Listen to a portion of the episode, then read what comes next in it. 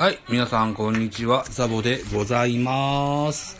本日は4月17日土曜日、現在は何時?3時5分、15時5分でございます。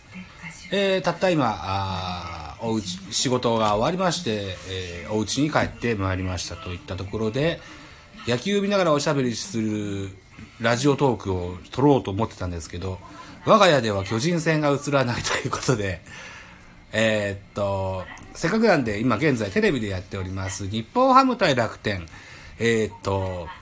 田中将大復帰登板の模様をね、テレビを見ながらおしゃべりしようかなといった3段でございます。よろしくお願いします。とりあえずお仕事も終わりましたので、はい、乾杯でございます。皆さんお疲れ様でした。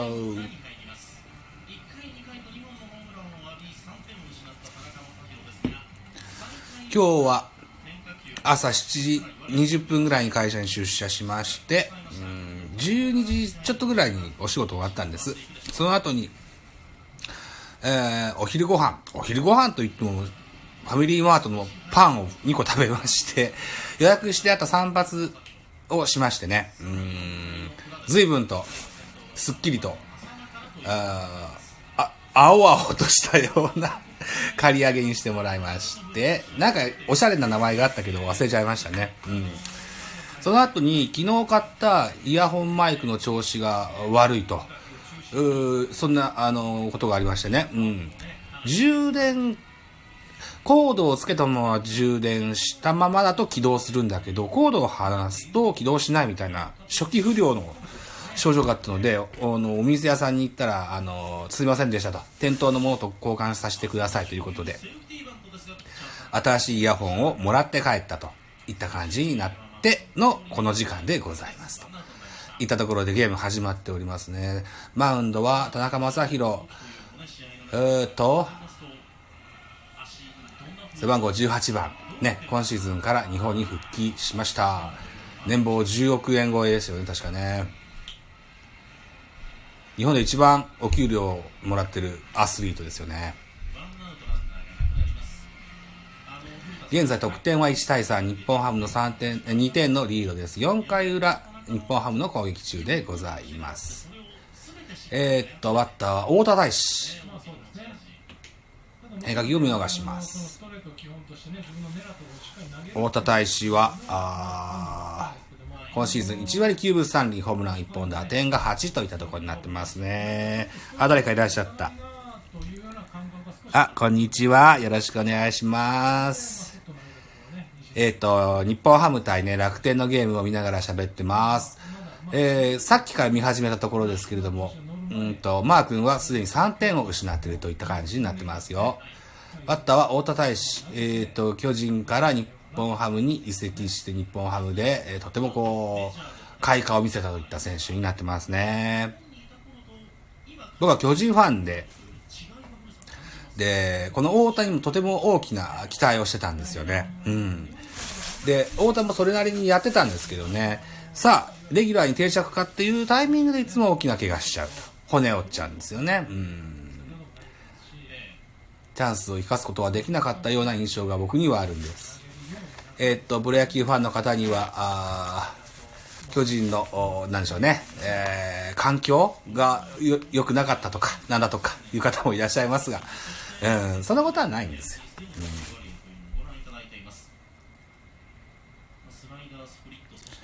よ。投球割合の比較が出てますね。以前の楽天時代と、それからヤンキース時代の、スライダーが 37%、ストレート 33%、スプリット 20%、カーブ 6%、ツーシーム 2%、カットボール 2% という形ですね。スライダー中心で配球を組み立てているといった感じでしょうか。前半と後半で分けるんだろうな、こういうタイプはな。開幕2戦目に登板予定があった田中将大、体調不良により登板回避で2軍落ちしたことを覚えてますね。今シーズンの初登板です。太田大志、レフト前にヒットで出塁します。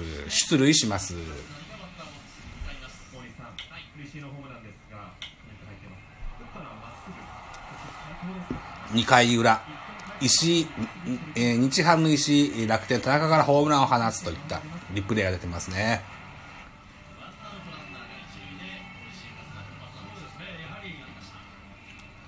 石井和成、小笠原コーチの下で打撃改造。田中将大8年ぶり日本復帰登板というふうに書いてございます。めっちゃでかいおばちゃんが座ってるバックネット裏。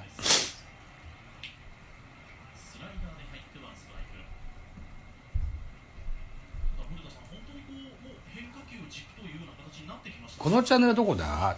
BS にテレ朝かな？ BS 朝日 BS 朝日テレ朝じゃ言わないね。 BS 朝日で、放映中でございます。解説古田敦也ですね。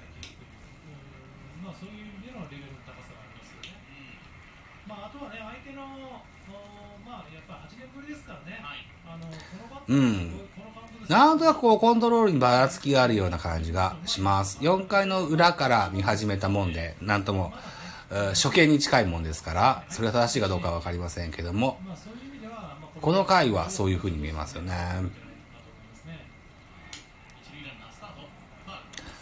エンジンがかかるにはまだまだちょっと時間がかかるのかな。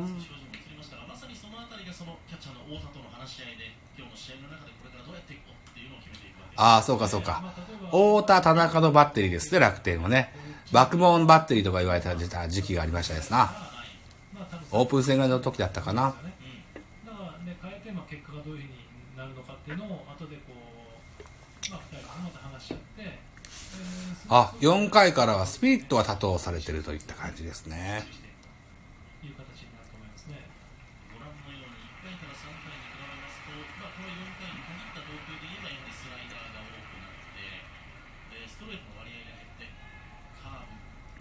太田も若き捕手ですよね、確か、楽天のね。マー君と太田のコンビがですよ、工藤城島のような、そんな関係になるといいですよね。ぐっとこう引き上げてくれるみたいなね。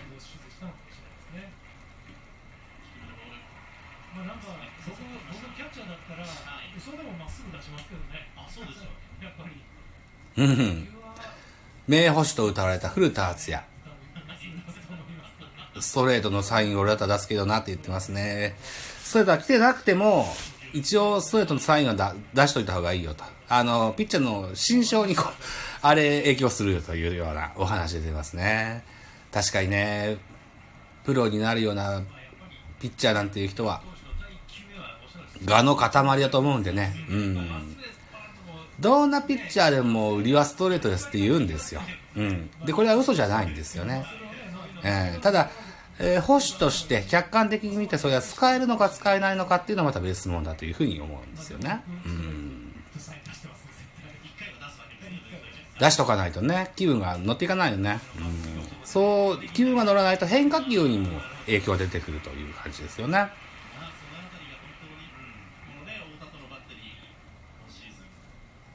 あ、どなたかいらっしゃった。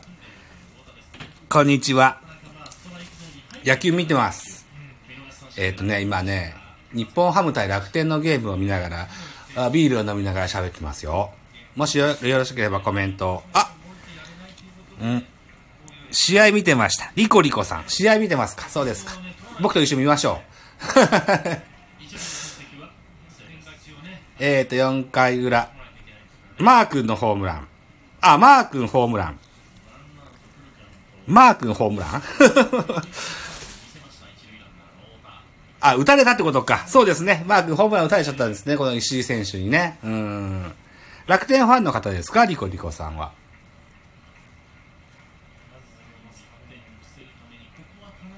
楽天は、今年は優勝候補にも数えられて、今1位なんでしたっけ、西武と並んで。確かそうじゃなかったかな。マー君もそうですが、戦力の充実。ピッチャーライナーを掴んで、ダブルプレーです。今シーズンは、ピッチャーライナーの関係で、の打球の影響で怪我をされるピッチャーが多い中ですよ。見事な反射神経を見せた田中将大。阪神ファンですか。雨でね、そうですよね。巨人もそうなのかな。僕巨人ファンなんですけどね。巨人も中止なのかな。ちょっとスポナビ見てみよう。やってんだな。やってるんだけど、我が家ではのテレビには映らないと。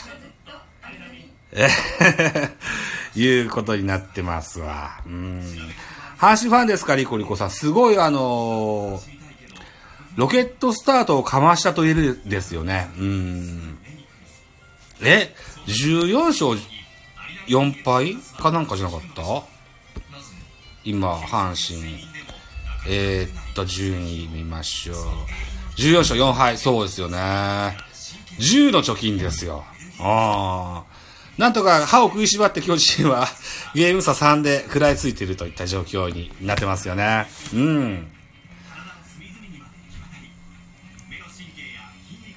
阪神のこれでまだ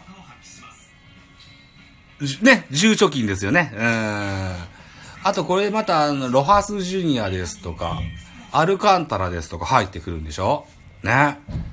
これは優勝させてくださいだって優勝してくださいよ阪神さんね。今年はでも最有力と言えますよ。ねえ。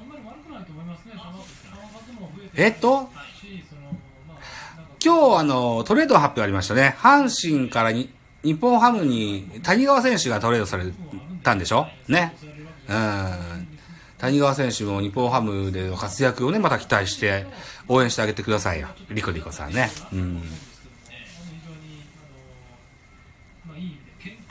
といったところで5回表の楽天の攻撃が始まっております。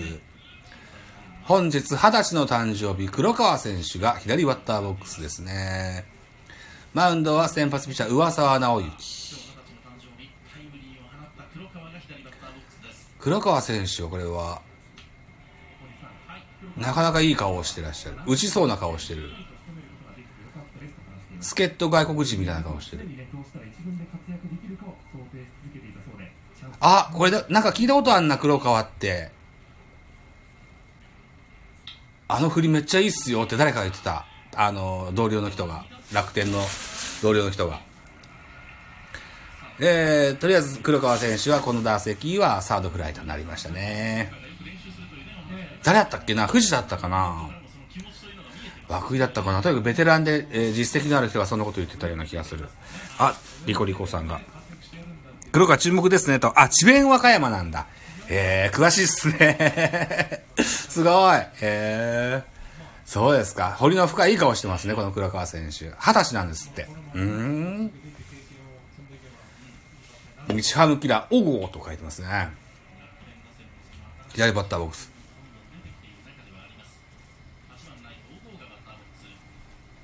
今シーズン1割9分6厘と、まだ当たりは出てないのかな。でもオープン戦の時からずっと出てたような。顔に当たったね。主審も大変だよな。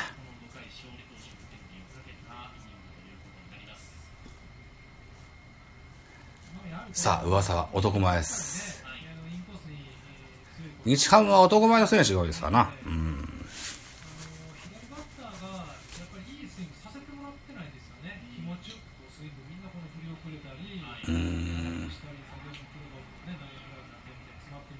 阪神ファンのリコリコさんにしてみたら、新人の佐藤選手ってどう見えますかね。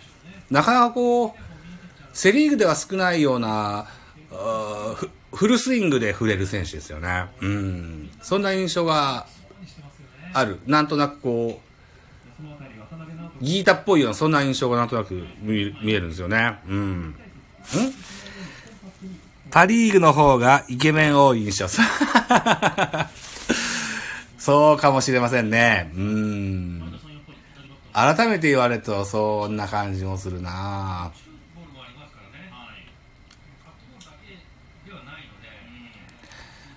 巨人の小林君はなんぼイケメンでも今2軍ですからね。コメントもらってます。ギータみたいな振り方ですね、と。大山よりは好きです。そうですか。大山選手よりは好きですか。大山選手は今、どんな状況なんですか？そんなに打ててないですか？そんなことないでしょ、だって。去年、えらい活躍してたよ。ねえ。阪神。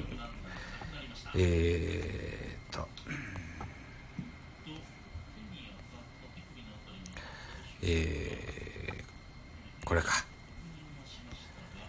昨日の藤浪選手が勝ち投手、ホームラン打って勝ち投手になったこのゲームの成績を見ますと、2割3分5厘か。そうか。でも4番で張ってて、2割3分5厘、ホームラン1本。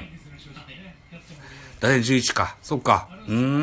岡本もね、ジャイアンツの岡本もまだホームラン1本で当たりがまだまだ出てないような印象があるんですよね。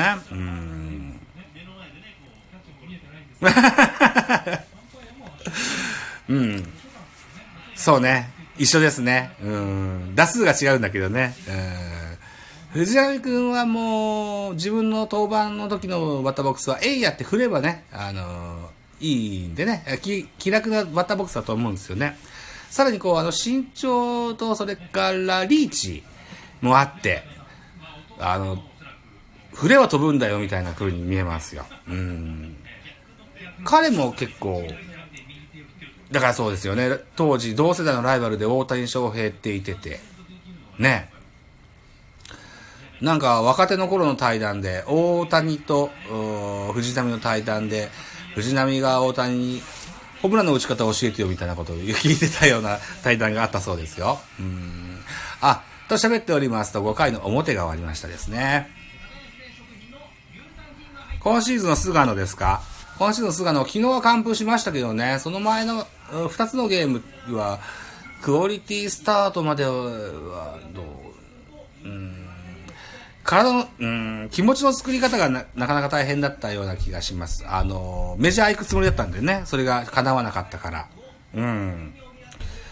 で、ちょっと体調不良もあって、一回登板を回避したいですけれども、暖かくなってくれば、まだまだ体が動いてくると思うので、もうちょっと高機能なピッチングができるかなと。さっきの大谷と藤浪の対談見られましたか？そうですか。そうそう、だからね、なんだっけな。桑田コーチに教わった新しいカーブが、それから去年から取り組んでる新しいフォームのこう、融合っていうのが、うまいこといきますとね、三振の取れるカーブが投げれそうな、そんな印象を持ってます。オープン戦ではそんな感じでしたよ。さあ、あとはもう、菅野君に関しては、ずいぶん体を大きくしましたんでね、怪我がないように、それだけ気をつけてね、投げてほしいかなというふうに思いますよ。筋肉ゴリゴリだと、なんか筋ありそうな、そんな印象ないですか？なんとなくそんな印象なんですよね、筋肉ゴリゴリっていうのはね。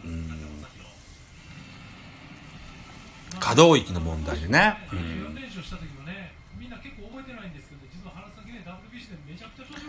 多分胸筋、胸周りなんかは多分マー君、尻周りや胸周りは田中将大より多分今、菅野君はでかいと思いますよ。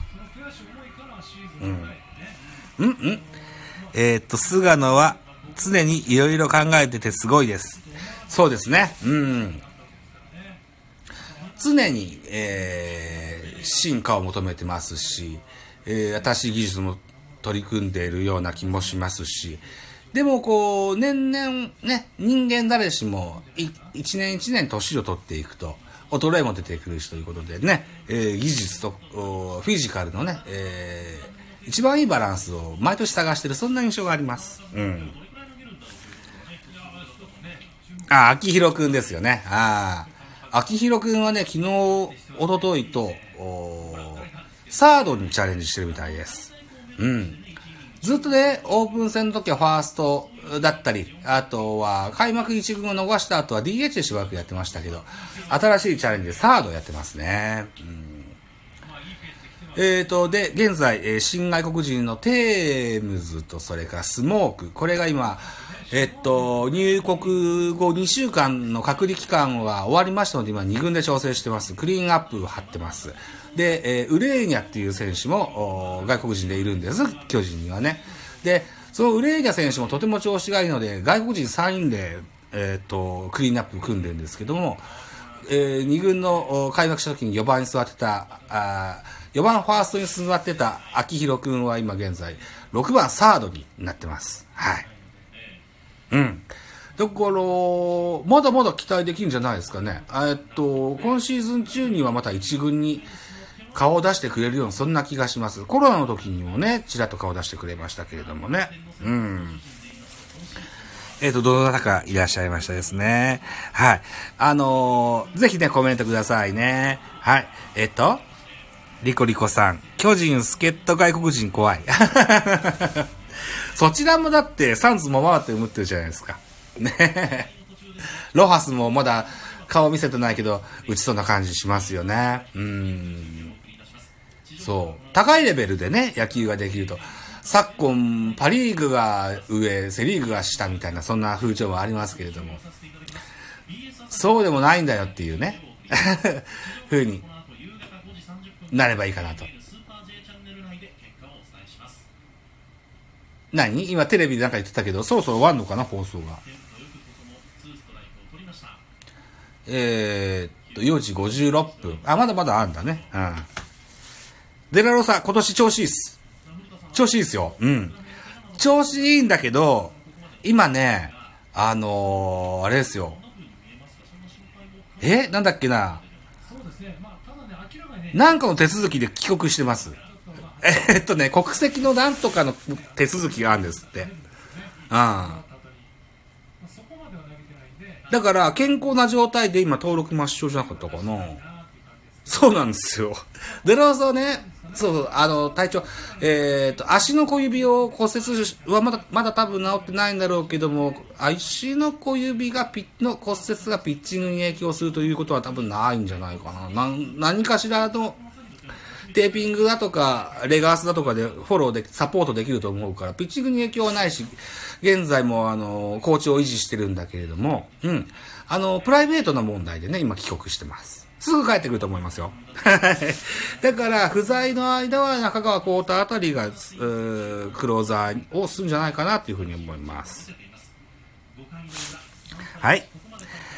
帰国したらコロナで、そうかそうか、帰国したらまた、そうだ。隔離期間がありましたね。忘れてた。そうですね。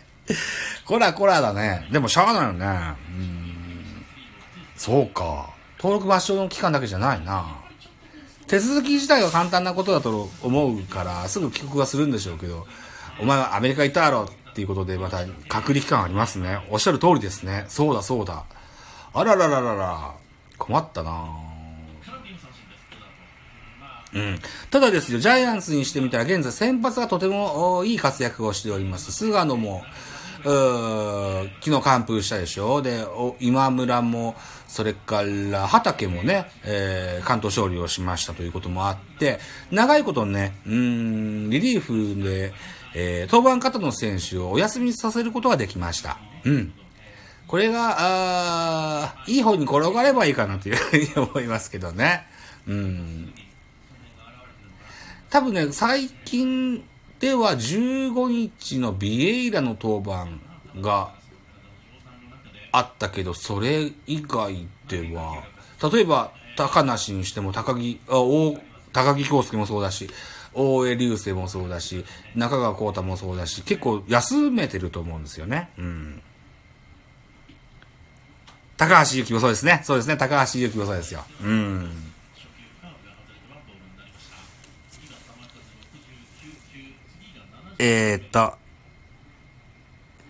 フレイムツージーさん。今日ファイティーいるかな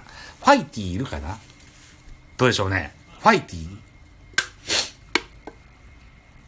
リコリコさん、調子良いですねと。うん、そう。ジャイアンツの先発陣はとても調子がいいんです。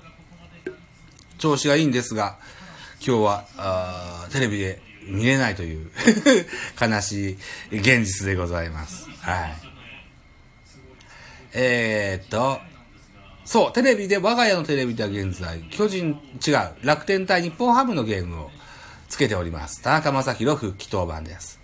5回裏、日本ハムの攻撃、2アウトになってます。バッターは西川遥輝ですね。うん。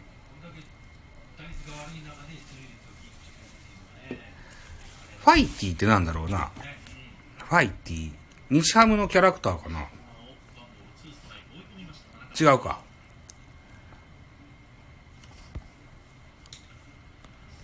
誰かペンネームなのかな。ファイティ。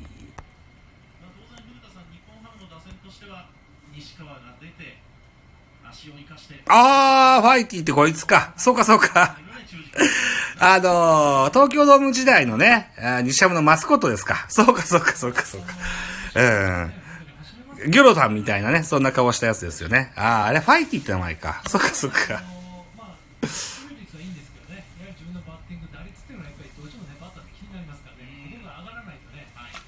ピンクのプテラノドンみたいなね、そんなキャラクターですよね。うん。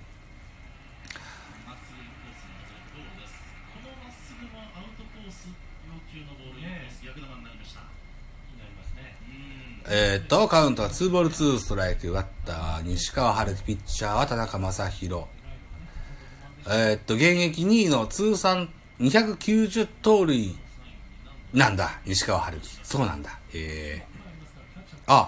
さっきリコリコさんが教えてくれた石井和成が智弁和歌山って言ってたけど、西川遥輝の智弁和歌山じゃなかったっけ？違ったっけ？そうじゃなかったかなと思うんですよね。うん。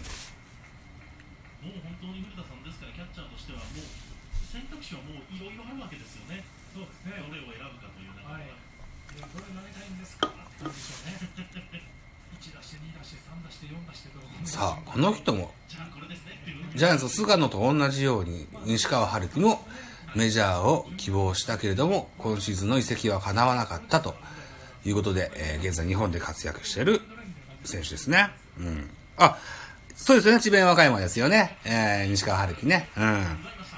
といったところで、西川遥輝空振りの三振になってしまいまして、3アウトチェンジ、5回裏終わりまして、3対1、日本ハム2点のリードといった格好になってます。メジャー史上も大変ですな。ですね。なんだっけな。山口俊もね、スターターに入れなくって、オープニングメンバーに入れなくって、今 3A でやってるよっていうふうな風にも聞いてますしね。そうね。メジャーに渡ることが果たして本当にその選手にとっていいことなのかどうなのかっていうのは、こういう、モチベーション一つだと思うんだけども、沢村は多分いいと思うんだよね。タイプ的にね。山口俊はメジャータイプだとは思わないんだけどな。まあ本人が行きたいって言ってたし、と思うんですけどね。有原か。有原ね、勝ちましたよね。そうですよね。そうですね。そういうポジティブなね、結果にはね、大いに日本人たち我々は喜んでいくべきだと思います。ね。おめでとうございます、有原選手ね、というふうな感じで。さあ、30分が近くなってきました。さあ、僕はですよ、昨日ポッドキャストの収録をしまして、ベースボールカフェキャン中制という番組をポッドキャストで配信しているんですけれども、まだ編集してなくって、ちょっとこれから編集作業に入ろうかなというふうに思ってございます。はい。ザボのフリースインガーのライブはとても久しぶりな印象。先週やったか。一週間ぶりだと思います。また、こんなライブしてみたいと思いますので、フォローありがとうございます。リコリコさんまだ遊びに来てくださいね。はい。あと僕はとてもコラボレーションをいっぱいするタイプの人間です。ぜひいらっしゃいませね。はい。コラボレーションにご興味がある方は、ぜひ、僕と一緒に遊びましょう。といった感じで。はい。また次回でございます。はい。ライブお越しいただきましてありがとうございました。では、ありがとうございました。ありがとうございました。はい。では、失礼いたします。またねー。